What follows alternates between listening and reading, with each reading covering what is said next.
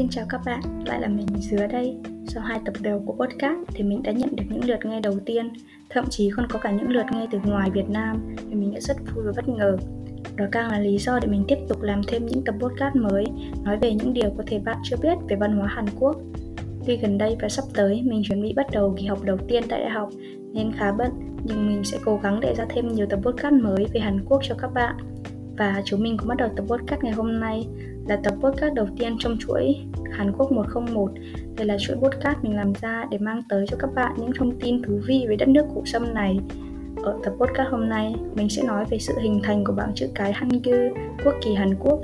Những thứ này tưởng như ai cũng biết, nhưng để hỏi về quá trình thành lập, ý nghĩa xung quanh thì liệu các bạn có tìm được câu trả lời? Vì vậy, hãy cùng mình tìm hiểu về nó qua tập podcast ngày hôm nay nào.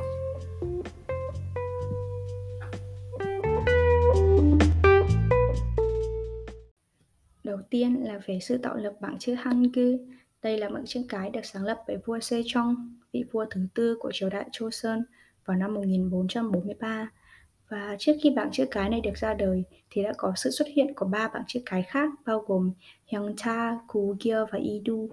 Ba bảng chữ cái này giống như kana của tiếng Nhật, mượn một số ký tự của tiếng Hán để diễn tả cách phát âm của người Hàn.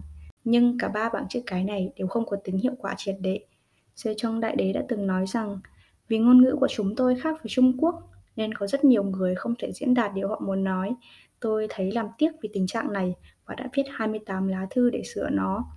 Để tôn vinh vị vua Sejong thì vào ngày 8 tháng 9 hàng năm, giải thưởng vua Sejong sẽ được trao cho một tổ chức hoặc một cá nhân đã có đóng góp lớn vào việc xóa mù chữ và ngày 9 tháng 10 hàng năm ở Hàn Quốc hoặc ngày 15 tháng 1 tại Triều Tiên được chọn là ngày kỷ niệm chữ Hangul hay Hangulna là một ngày lễ lớn tại Hàn kể từ năm 2013. Và vào năm 2009, trong lễ kỷ niệm 563 năm ngày Hangul, bức tượng vua Sejong bằng đồng nặng 20 tấn, cao 6,2 mét ở Hoàng Hoa môn đối diện với Gyeongbok Cung ở Seoul, Hàn Quốc đã được khánh thành. Còn về bằng chữ cái Hangul, nó được tạo nên bởi ba nét cơ bản ảnh hưởng bởi văn hóa Đông Á, đó là nét thẳng đứng tượng trưng cho con người, nét ngang tượng trưng cho mặt đất và nét tròn tượng trưng cho bầu trời. Tiếp là về các nguyên âm, chúng lại bị ảnh hưởng bởi vòng tròn âm dương hay thái cực, với chữ Y là biểu tượng cho sự trung lập, tức là mặt đất. Các chữ O, A, Yo, Ya thì tượng trưng cho các nét hướng lên trên, biểu trưng cho bầu trời, nên cách phát âm theo các bạn thấy có thể nhẹ hơn so với các chữ có nét đi xuống là U, U, O, Yo là biểu tượng của đất. Các phụ âm thì lại dùng để diễn tả ngũ hành là hỏa, thổ, kim, thủy và mộc. Thực ra cái này khá là khó để diễn tả bằng lời ấy. Nên nếu bạn nào muốn tìm hiểu thêm thì có thể lên Google hoặc YouTube tìm hiểu về thì sẽ được nghe cụ thể hơn. Mình cũng đã tìm nguồn bằng tiếng Việt rồi nhưng không thấy nên bạn nào muốn xem thêm có thể tra Three Important Ingredients of Hangul nha. Đó, để có thể tạo ra bộ chữ Hangul mà chúng ta đang sử dụng như hiện nay thì không phải là một quá trình đơn giản phải không nào? Bộ chữ Hangul luôn được đánh giá là một trong những hệ thống chữ viết khoa học nhất luôn đó. Hy vọng là sau khi nghe xong đôi lời mình vừa nói thì các bạn sẽ có thêm chút động lực để bắt đầu học tiếng Hàn nhỉ. Hangul thật sự rất dễ học và nếu chăm chỉ một chút thôi thì mất chưa đầy một tuần đâu là bạn đã có thể quen mặt chữ và đọc được các văn bản bằng tiếng Hàn rồi đó. Có điều là không hiểu gì thôi. Cơ mà học thêm một thứ mới cũng là một điều hay mà, phải không nào? Tiếp đến phần tiếp theo, đấy là về quốc kỳ của Hàn Quốc.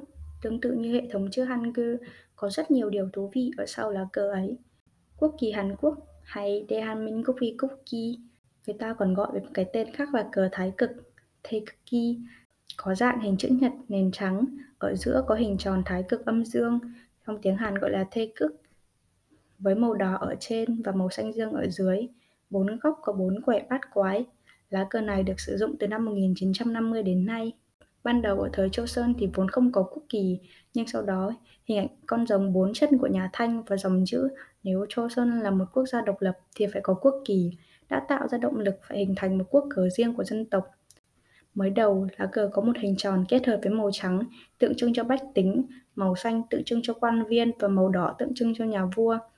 Các bạn có thể lên Google để tìm hình ảnh của lá cờ này nhé. Tuy nhiên, như vậy thì lại giống với lá cờ Nhật Bản. Do đó, chính trị gia thời bấy giờ là Kim Hong Chip đã thay đổi hình bắt quái nửa xanh nửa đỏ và tám quẻ xung quanh tượng trưng cho tám tỉnh ở Joseon vào tháng 5 năm 1882 thì nhận lệnh của vua Cao Tông Cô Song sứ thần Bắc Nhông Hyo đã tạo ra hình ảnh cờ thái cực lưỡng nghi cùng bốn quẻ xung quanh. Vào ngày 6 tháng 3 năm 1883, lá cờ này đã trở thành quốc kỳ đầu tiên chính thức của Triều Tiên và sau độc lập thì Triều Tiên cả Nam và Bắc bán đảo đều sử dụng phiên bản quốc kỳ này. Nhưng sau đó thì Cộng hòa Dân chủ Nhân dân Triều Tiên ở phía Bắc thay đổi quốc kỳ bằng một thiết kế của Liên Xô và được giống như hiện nay. Về ý nghĩa của lá cờ này, nền trắng là tượng trưng cho sự trong sạch của dân tộc và tính cách thuần khiết, yêu chuộng hòa bình của người Hàn Quốc. Còn vòng thái cực ở giữa thì màu đỏ biểu tượng của dương, thể hiện sự tôn quý, tượng trưng cho vũ trụ. Còn màu xanh là biểu tượng của âm, thể hiện sự hy vọng, tượng trưng cho sức mạnh của vũ trụ.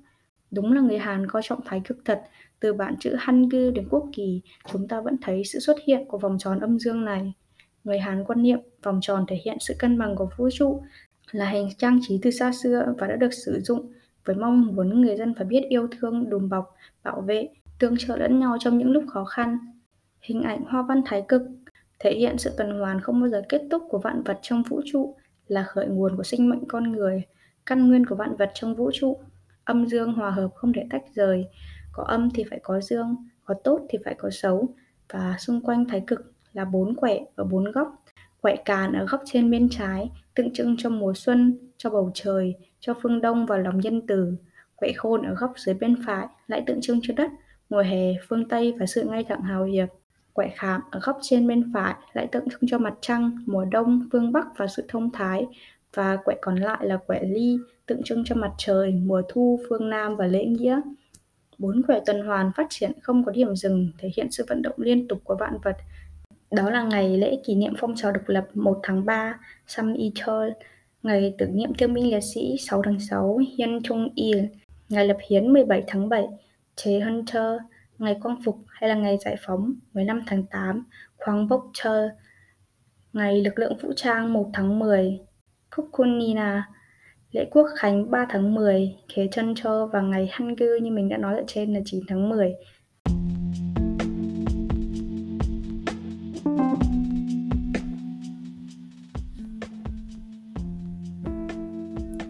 Cảm ơn các bạn đã nghe tập podcast ngày hôm nay. Tuy có hơi ngắn, nhưng mình mong đã phần nào giúp các bạn hiểu thêm đôi chút về hệ thống chữ Hangul và quốc kỳ Hàn Quốc.